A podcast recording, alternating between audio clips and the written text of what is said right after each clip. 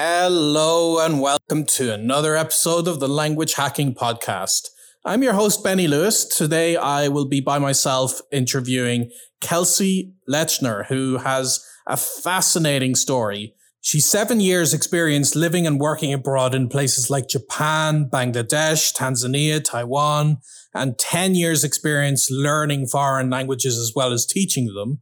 And two of those years being teaching at a university in a low income country. So her travel and multicultural experience is what I really wanted to dive into today. We talked about her uh, her personal path and cross cultural communication, her language learning strategy, what uh, lessons she's learned along the way, uh, what she would have done differently, some techniques that she uses as she would start a new language, culture shocks some uh, words of advice for sol- solo female travelers, and a bunch of other things. So I hope you enjoy this episode with Kelsey. Let's dive right on in. The links and resources mentioned in this episode can be found at languagehacking.com forward slash 123. Welcome to the Language Hacking Podcast from Fluent in Three Months.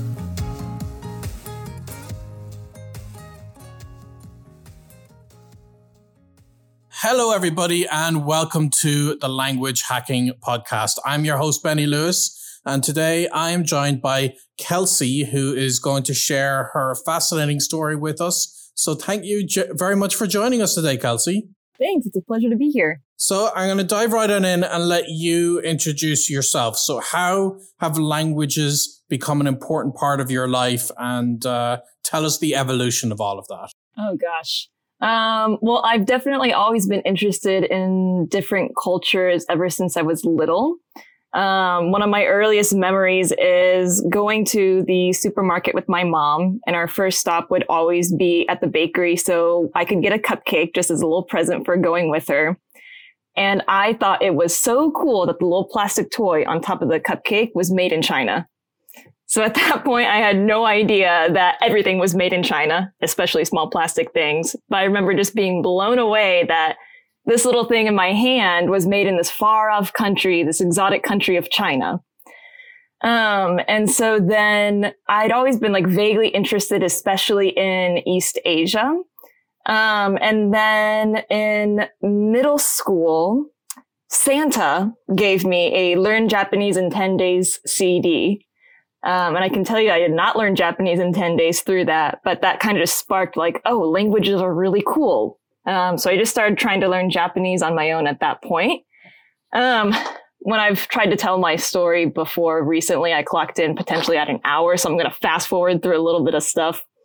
Um, but anyway, so then I got into university, studied international relations, Japanese, second language studies. And then that sent me on a mishmash of a career to this point. Um, I worked in Japan on the JET program as a coordinator for international relations. And I know you've uh, interviewed someone before who was currently on that program. Um, and then I then moved to Tokyo to work at a human rights organization. Um, lo- another longer story short, then I moved to Bangladesh and I worked for a couple years at the Asian University for Women as a, initially I was hired as an English teacher. Then I also evolved into like their computer teacher and their Zumba instructor, another mishmash of fun things going on. But then I was doing another different thing with language. Um, after that, I moved to Tanzania for a year to be a uh, English English teacher teacher trainer. Um, so at secondary school in Tanzania, um, while primary school is on Swahili, uh, secondary school is all in English. So in order to graduate, you have to at least be able to take exams in English. And so that throws a big curveball to a lot of people's educations. Um, and then after that, most recently, I have been back in my home state of Indiana working as a Japanese translator interpreter for a manufacturer. And pretty soon I am off to graduate school in the UK, um, doing international education development. So language has in different forms always taking a different role in my life so far in my career. And at this point, I know I'm at least uh, conversational in six languages uh, English, Japanese, Mandarin, Chinese, uh, Spanish, Bengali, and Swahili. Absolutely amazing. And uh, you've got quite the resume there. And I would love to hear you've clearly gravitated a bit towards um, working with nonprofits and in diplomacy. So, is there a reason you've gone in that direction and chosen that path a lot in your um, your various like work experiences? Um, so then I'm honestly not sure where I'm going to be going right after that. Is it diplomacy and government? Is it staying with nonprofits? Maybe it's like CSR, ESG with corporations, um, with social entrepreneurship. I'm really partially I'm going to grad school to try and figure that out, hopefully. Um, but a lot of that kind of came more or less at the same time as I was starting to get really interested in other languages and um, starting to learn more about different cultures. I honestly can't remember exactly what set it off, but I remember, I think it was my last year, no, my second to last year in high school. And I wanted to write for my English class an essay on the Tibetan and Uyghur issues in China. And the teacher initially said, no, because that's not related to my life. Um, look at me now. I can probably make a stronger connection. But at that time, I think I was interested in learning Chinese. So that was kind of a cultural or sort of in a way like connected through uh, language is how I convinced her. Um, and then once I got to college or university, depending on uh, what part of the world you're listening to me in, um, so that was where I started learning about all of Japan's history of colonization around the World War II, 1900s era, especially being like, oh, wow. So there's this whole aspect to Japanese history that I never learned about and that, you know, Japan did a lot of the same things that the US and these European countries that I learned about did. Um, I want to dig into that a little bit more. Um, so it's been like a progression. And then that was also the period when I learned that my hometown of Fort Wayne, Indiana, at least at the time, had one of the largest populations of Burmese refugees in the US.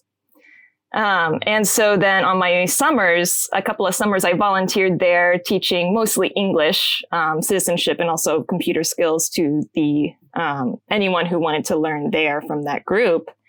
And so it's kind of just been a progression here. Um, then when I moved from the JET program working in diplomacy directly with government to the NGO in Tokyo, I thought that was going to be my dream job, working for a Japanese human rights organization in Tokyo. And it turned out it wasn't. Um, so then I've, since then I've worked for different kinds of institutions, different kinds of nonprofits as well. And I'm still trying to figure out what is the best fit for me? Um, and I, I, I can keep talking about this for a long time, but I can kind of pause here if you have anything that you'd like to follow up with at this point. No, that, that definitely makes sense for what's kind of been uh, pulling you in, and I'm I'm sure your story is going to continue to evolve in interesting directions from there. but um, I did want to ask a bit more about your personal experiences in living in countries like Japan, Bangladesh, Tanzania, Taiwan, and so on. Uh, how do you feel that living in such vastly different and mainly Asian cultures has um, Asian and African cultures? Has influenced your personality? How do you think you have personally changed from the person you used to be? Hmm. That is a really good question. Give me a second to try and think of the best way to answer this. Not just your personality, but your your life in general and your your work uh, experiences. Hmm. Well, I'd say, like for example, I went directly to Bangladesh from Japan. Um, so I'll give that as an example. It's like Japan and Bangladesh, it was a complete 180. In Japan, everything is orderly, sometimes to the point where it feels a little bit stiff how orderly it is. You try to avoid conflict. If there is a conflict, you try to accept the situation and move on. Whereas I remember going through the airport in Dhaka, I believe, the capital of Bangladesh, um, when I was coming back from a trip after I'd been living there for a while. And I remember seeing a fight break out at the customs, I think. And I mean, that's kind of like, you wouldn't even do that in the US. Like if the customs agent says, Hey, give me this, they try to confiscate something, especially if it's not something all that important.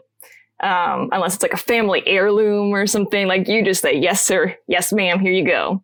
Whereas the actual fight broke out, like you want to be assertive in Bangladesh. And then you also kind of need to predict what could go wrong and be flexible. Like the traffic in all throughout the cities in Bangladesh is no joke, some of the worst in the world. So you need to have patience, but also be really assertive um, with that. And so like Japan kind of taught me how to, you know, deal and accept situations. And Bangladesh taught me how to be a lot more assertive and flexible to kind of balance it out together. It's amazing. And of course, you know, people on this podcast are very interested in the logistics of the language learning. And your experience is mainly in these vastly different non European languages. So, what is your language learning strategy? Do you have uh, particular ways you begin learning the language? Do you have resources you like to use? How do you reach that conversational stage ultimately? Yeah. So one of the big things I do is I try to find as many resources I can first and see which one fits me. Um, so I really like having both a visual and an audio uh, materials. Like, you know, visual could easily be, especially if you're just starting out, a really good textbook. But then sometimes you need to shop around to see which one you like the best, which one works, um, clicks with you the most and is to what you need. Um, and then audio, whether that's YouTube videos, I'm a big fan of podcasts.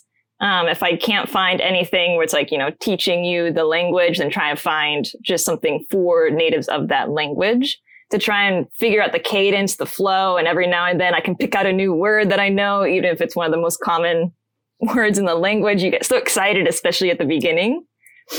Um, so that's what I usually do. But at this point, like when I first started learning Japanese, I was in middle school and I was just starting to learn how to use the internet. So I was kind of grasping at everything. And I'm sure if I had, you know, the internet skills and if the internet was as developed as it is now back then, um, I probably would have progressed a lot quicker. Um, but then also doing what you can to try and use the language, produce it. So, you know, you're studying. I'm a big fan of Anki. I use that um, just about every day as well to try and keep up with all of them. Um, but then, you know, trying to speak it if you have um, a partner to speak with, or if not, at least like writing a diary, whether you put that onto italki or at the time Lang 8 was really big. Um, and just get, you know, using the grammar and the vocabulary that um, you're learning. But also, I find like it just gets easier. The more languages that you add on, your brain just gets so much more flexible. So the curveballs that I was shocked by when I was learning, let's say Spanish, that was my second language I was adding on after Japanese. I look back at that, I'm like, really? I was confused by that. Like, that's just so simple. And in terms of like actually using the language when you're in the countries, because uh, this is definitely something I, I personally had to adjust to is that I found with European languages, even when it's vastly different, even when I think about a language like Hungarian, which is not in the same language family, uh, it's not even an Indo European language, but I still uh, was able to actively use that uh, going out with Hungarians because the culture was so similar to what I'm I'm coming from. Uh, so that kind of helped me a lot with the social aspect. So how do you actually, in in terms of like um, getting to know the people and getting to use the language with them beyond just uh, language exchange partners and teachers you can find online? How do you get integrated into speaking the language in these vastly different cultures yourself? Yeah. Um, so I'll give two different examples because I've been on two different extremes, maybe not quite extremes there. Um, but when I moved to Bangladesh and when I moved to Tanzania, I came in with zero Bengali, zero Swahili. So I was trying to learn from the ground up. And I'm not going to lie, I really struggled in Bangladesh, not necessarily because the language was hard, but just because it was so hard to use it, which is kind of maybe a strange thing to say if you haven't been and haven't been in the environment. But I completely understand what you mean by that social aspect. So I was working in an English environment. Um, actually, both in Tanzania and in Bangladesh, I was working in English environments. But after a year, my Swahili far surpassed my Bengali after just two, after two years. Um, because in Bangladesh, it was actually difficult to use Bengali.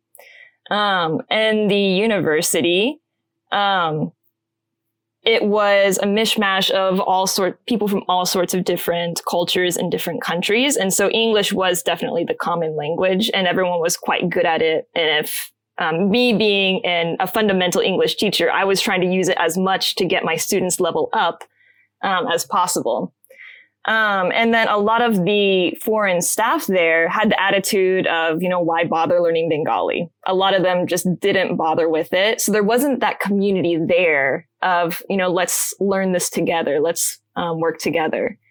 And then even when you go out in society, I was in Chittagong, which is the second largest city, and they have what they call a different dialect of Bengali. I'm not entirely sold that it's a different dialect. It might be another language.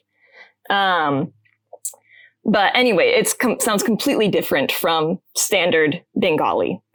Um, and so class and status is also a huge social influence in Bangladesh. So if you are middle class or above, there's a really high probability that you went to an English medium school. And there's not too many foreigners, especially where I was in Bangladesh. So they see me and they want to use only English with me but also like not only to practice their English and speak with a real foreigner, but also because that shows everyone around that they are middle class or up. Like it gives them status. And so I'd be trying to speak Bengali to someone and then be like, Oh, how cute. You're learning Bengali. And then just keep talking to me in English. Whereas then if you were lower than uh, middle class, like let's say you were working class, like a rickshaw puller, because of the local dialect and also just textbook Bengali is not your spoken Bengali really. I could not understand a lot of what they were saying. It was so heavily accented that even when I was trying to use it, generally they could understand me, but I had no idea what they were saying back to me. And so I'm not going to lie, I really struggled with that. Um, but then it was a very different situation when I went to Tanzania. Um, so the Tanzanians are so proud of Swahili. It's just part of their like national identity. And so even though I was working at a secondary school, um, where there was supposed to be heavily English influence and I was working at an American NGO, there was a culture of, okay, if you are coming here to work here, you should learn Swahili. You should make an effort. And so there was automatically both that community of foreigners trying to learn Swahili and trying to use it and being excited when they learn something new and get to use it and it goes well.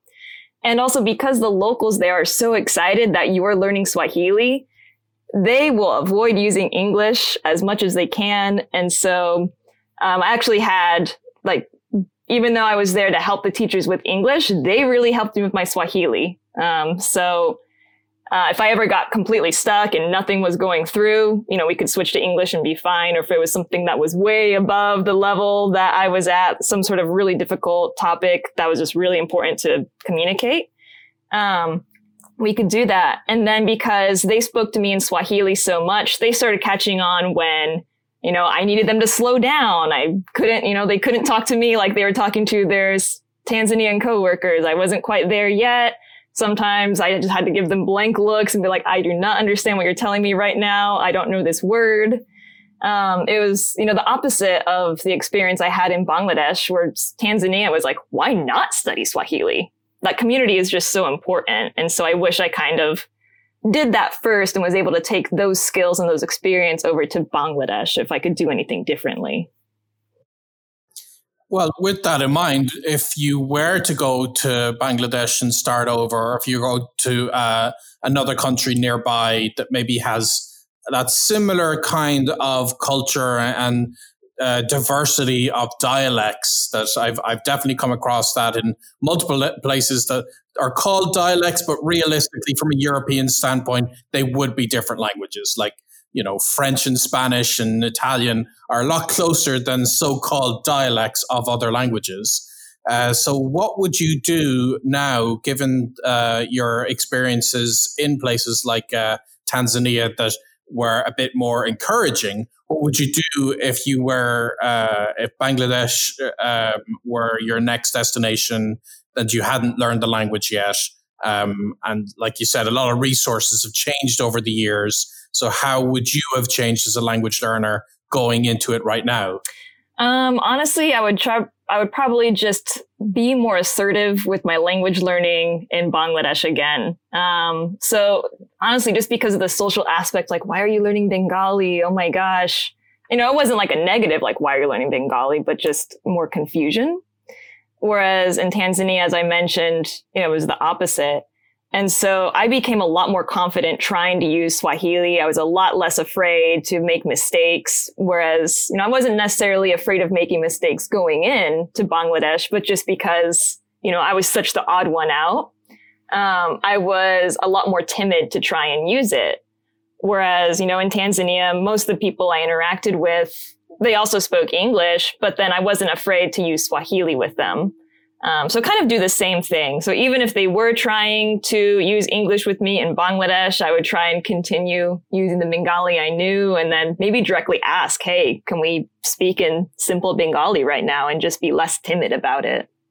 Yeah, that's definitely been my approach has been uh, assertiveness has helped me in a lot of places. And, uh, you just, you just sometimes have to stand up for yourself. And, you know, ultimately you're the person who has moved across the world, uh, so if they want to practice English, they got to get a flight to to an English speaking country. And I I've uh, kind of pushed my um, my agenda at times, and I'm glad that I've done that. It's it's made a big big difference for me. Um, and in terms of like um, I I know when it comes to learning languages, I'm pretty homogenous when it comes to regardless of what the language is. My strategy is exactly the same. We'll speak from day one and all that. But for you personally, have you found that you adjust your strategy depending on the language family? I mean, let's let's move out all of the cultural um, setbacks and presume that the standard dialect is the one that you, whatever you're studying, it's the one that you're going to be ultimately using, and that is the same level of difficulty as you approach people. How would your approach differ for something like a European language compared to especially an Asian language? That's a good question. And like to your point that you just made about like, you know, I'm the one who's come to your country.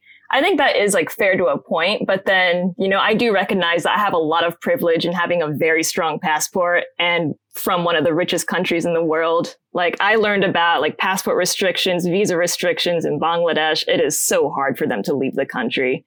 So I like, you know, I kind of take that with a grain of salt, like kind of half going along with it, but then half like, okay, let to rephrase maybe my previous answer is like, you know, 50%, 50%, I think is a very fair, um, half assertiveness. Even if I'm not 100% gung ho, I'm going to use this language. Um, and we're just going to speak in what I want to speak. Um, and so when I'm learning languages, I'm not really sure if I take necessarily a different approach, but um, I think the biggest thing is do I need to learn a different alphabet or a different writing system or not? So that is probably like the biggest thing. I don't necessarily take a different approach to it.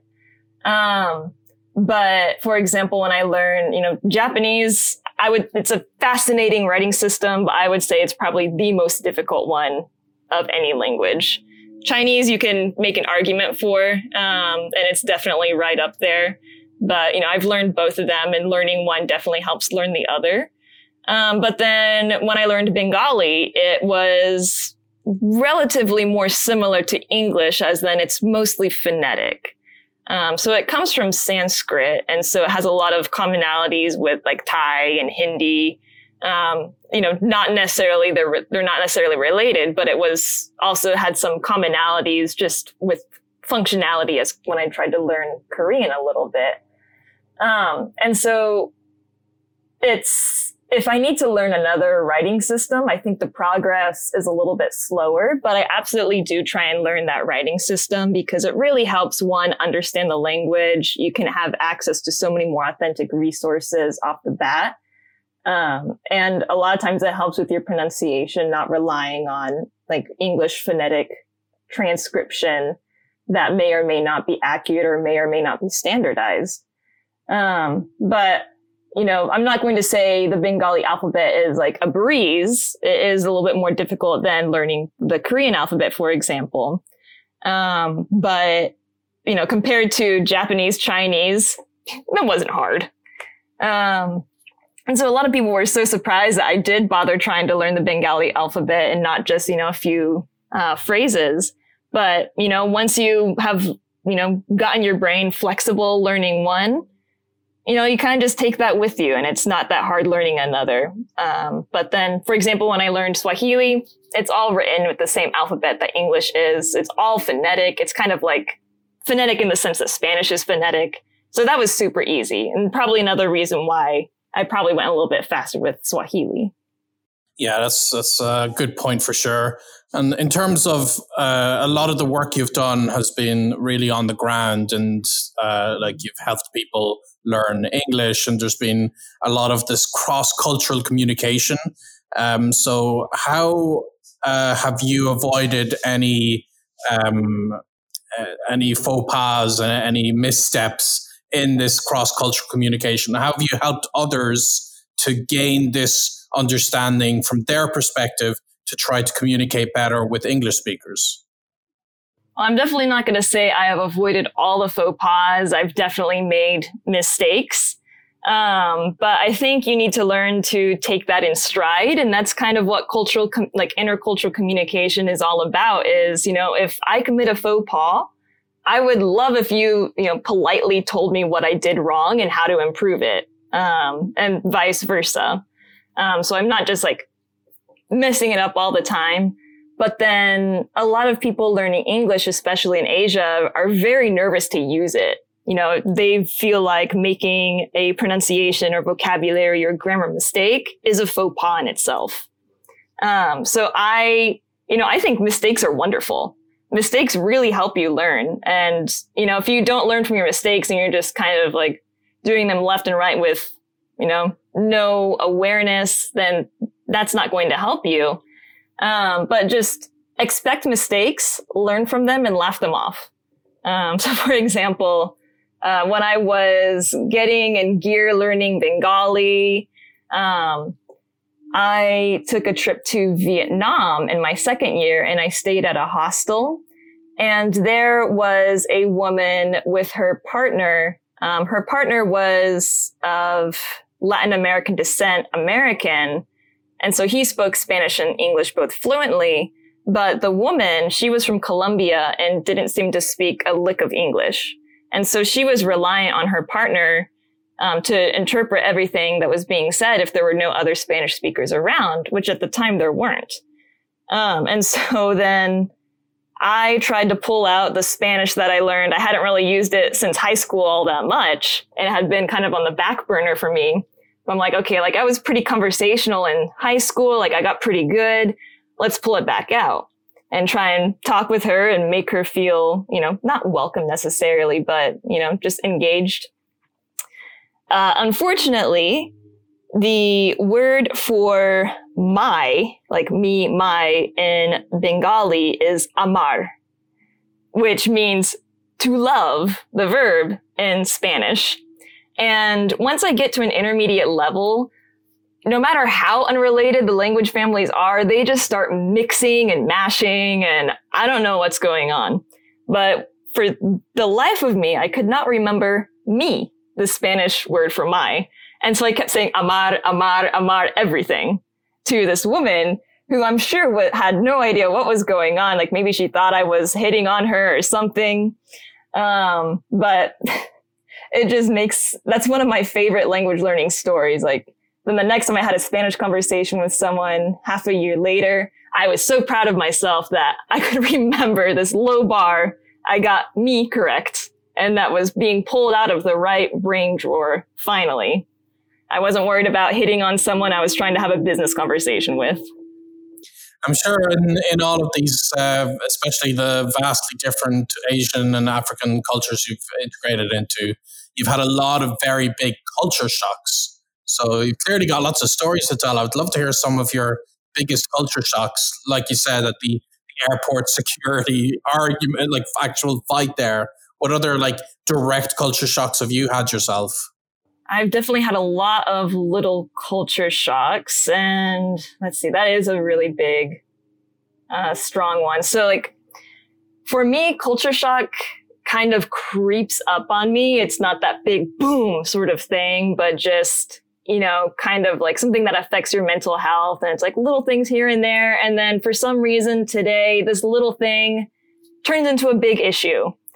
Um, and I remember my first recognition of, oh my gosh, I'm going through culture shock was um, when I was studying abroad in Japan for the first time. And, you know, today I think Japanese architecture, Japanese houses are beautiful. But for some reason at that point, I was just walking through a residential neighborhood. I'm like, Japanese houses are so dumb. I have no idea why.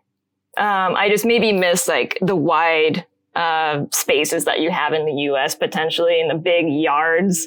Um, but that was just like one little thing that crept up on me. Um, and then, for example, later on, this is, I guess, another like cross communication. Like you need to like take a step back and be like, okay, hold on. What are we really talking about?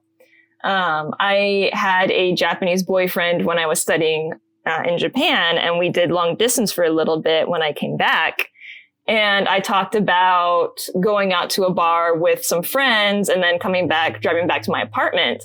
And he was shocked and angry at me because he could not believe I was drunk driving.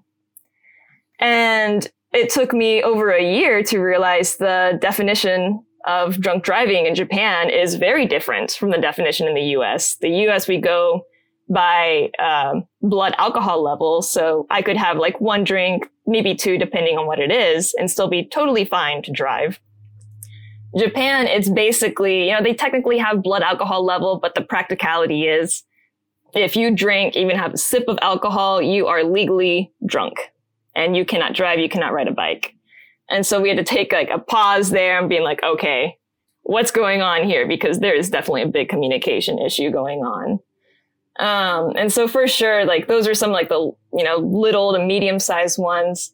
Bangladesh, another thing I had to learn was, um, dealing with sexual harassment. Um, definitely a very patriarchal place. And I actually considered buying a burqa at one point just to try and ward off some of the comments I got.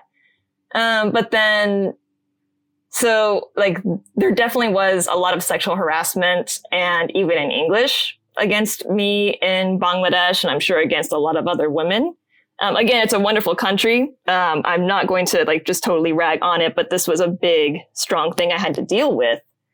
Um, and I learned that learning a little Bengali, yelling at the guys goes a long way. Like if I speak a little bit of Bengali, yell at them.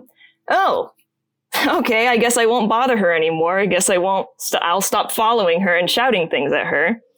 Um, and so then I took that to um, like, okay, let's let's learn how to be more assertive in Bengali. Let's learn how to channel this into the language. And as I said at the point, I was working for a women's university.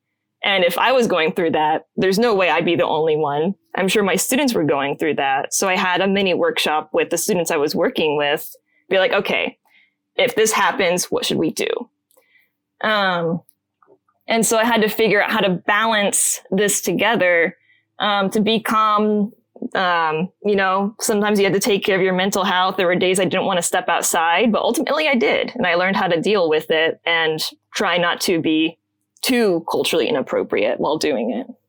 In terms, I know a lot of people listening are kind of potentially considering um, beginning the nomadic life. And as a solo female traveler, you have to deal with issues like this, like potential sexual harassment and uh, other things that male solo travelers just don't have to even think about.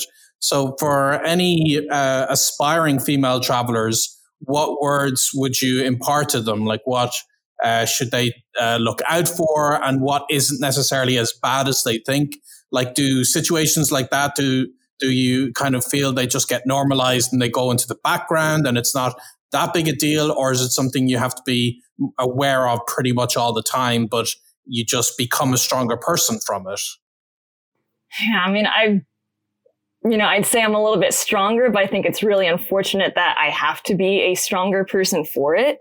Um, so what I did in Bangladesh after kind of one of the worst cases of sexual harassment I got outside is I then went to one of my Bangladeshi female coworkers and I'm like, Hey, what are some of the words I can do to try and ward off this? Like, I don't want to start a fight. I don't want to put myself in an unsafe situation, but how can I react to this? And so the two phrases um, that I put in my bank are just simple "jao" or "jan," like just go. And that one worked really well. That's something that you learn in Bengali 101. Um, so go away in the local language can work. I'm sure it really depends on the context. I'm sure there's a lot of cultures where that would not work. Um, so I really would recommend, you know, sitting down with a local woman and learning from her experience and what can you do. Um, but then another one I learned, and I keep this in my arsenal for every language is I'm not here for you. It's like it's not really going to start a fight, but it's just like I am my own person. I'm not here for you. Which literally is like I did not come for you. Um, and so then another thing that I would strongly recommend um, is find the travel groups that are going to have your back and going to help you out. So, for example, Facebook is really popular in Bangladesh, and there's a lot of female travel Facebook groups. So, if you're going to Bangladesh, join that, learn from their experiences and what to do, what not to do. I actually traveled through India alone uh, for a couple of weeks. But honestly, I would not have done that at that point in my life. I had, if I had not been living in Bangladesh first and known kind of the general cultural ropes that um, the subcontinent had. So you've uh, had a lot of very fascinating experiences in your life as a traveler, but I'm very curious, where do you see this going uh, moving forward? Because like you said, you'll be uh, you'll be leaving Indiana and getting back on the road. So, where do you see your next uh, several years of travels taking you? Yeah, so I've actually never been to Europe before, but the grad program I'm going to is in London. So hopefully I'll be able to use that as a jumping off point. It just blows my mind that I can go to Paris for a weekend. That has never been an option. Like where I am in Indiana, I guess I could reach Chicago for a weekend, but not a different country and not like a major city in a different country. Um, after my program, like the full title of my master's is going to be education, international development, and social justice. And when people ask me career wise what I want to do, I just tell them something in education, international development, and social justice. And for me, with that education, ideally, that would be something related to language learning. Um, so what country I will be based in next after this grad program? Maybe it will be the UK. Maybe it'll be somewhere in Europe. Maybe it'll be back in Japan. Maybe it'll be Botswana or Ecuador. I have no idea. Um, but uh, I want to ultimately, if I could wave a, wave a magic wand and have my ideal career, I don't know, like, is it a large organization, a small organization, what kind? I don't know that yet. Um, but for example, I'd love to be able to tie all this together. Um, so I really like working with refugees, for example. Um, and I know there is definitely a need for stronger English language education, accessible English language education as a second language in the UK. Um, so that's something I'm potentially looking at.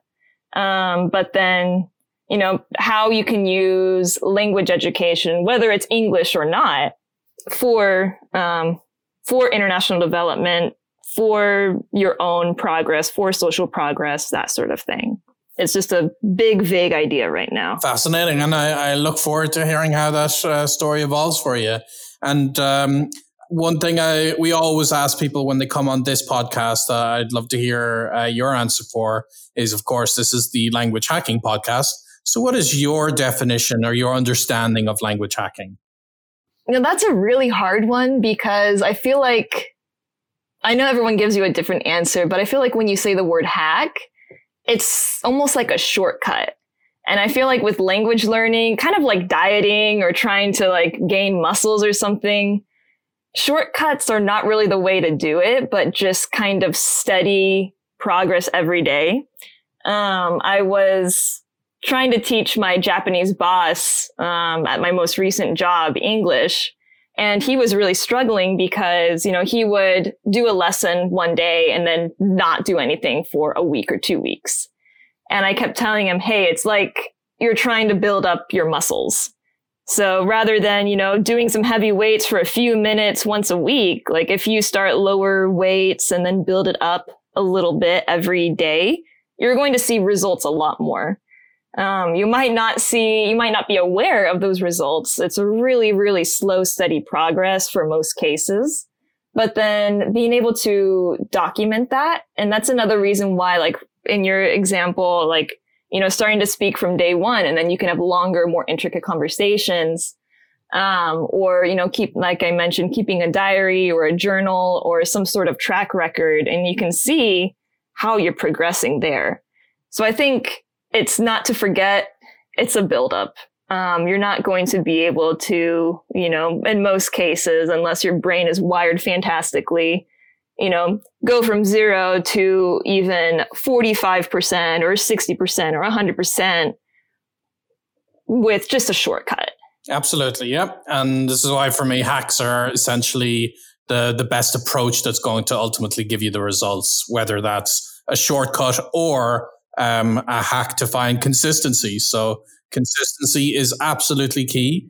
And I'm glad you found that in, in your various language learning adventures. And thank you very much for sharing these stories with us. I really appreciate it. So um, I'll make sure uh, people can find you on LinkedIn and elsewhere in the show notes. And uh, thank you for joining us today. Yeah, thank you very much. And until the next time, I wish everybody listening a very happy language learning.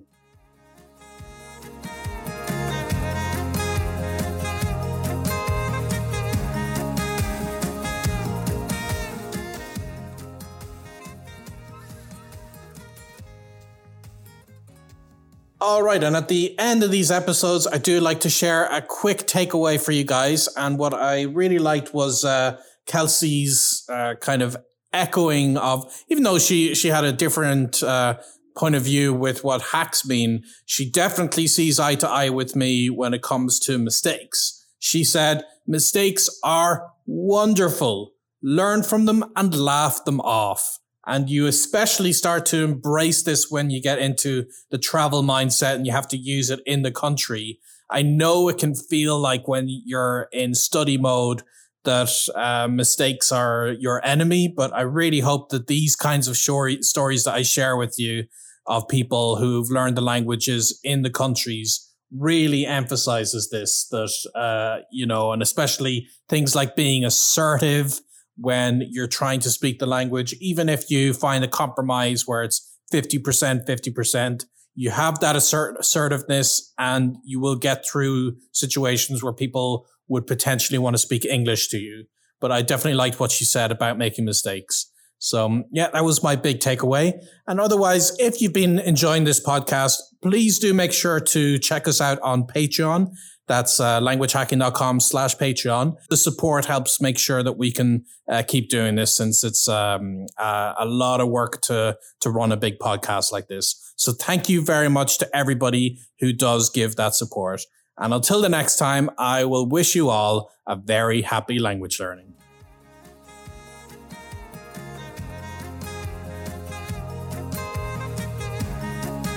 We hope you enjoyed this episode of the Language Hacking Podcast. Subscribe on Apple Podcast, Stitcher, Spotify, or wherever you get your podcasts. If you found this episode valuable and want to help us out, please leave us a review at languagehacking.com forward slash review. The Language Hacking Podcast is presented by Benny Lewis, Shannon Kennedy, and Elizabeth Bruckner, and produced by Alice Semino, with special thanks to the Fluent in Three Months team. The theme music was written and performed by Shannon Kennedy. Find the show notes at languagehacking.com forward slash podcast. Thanks for listening and happy language learning.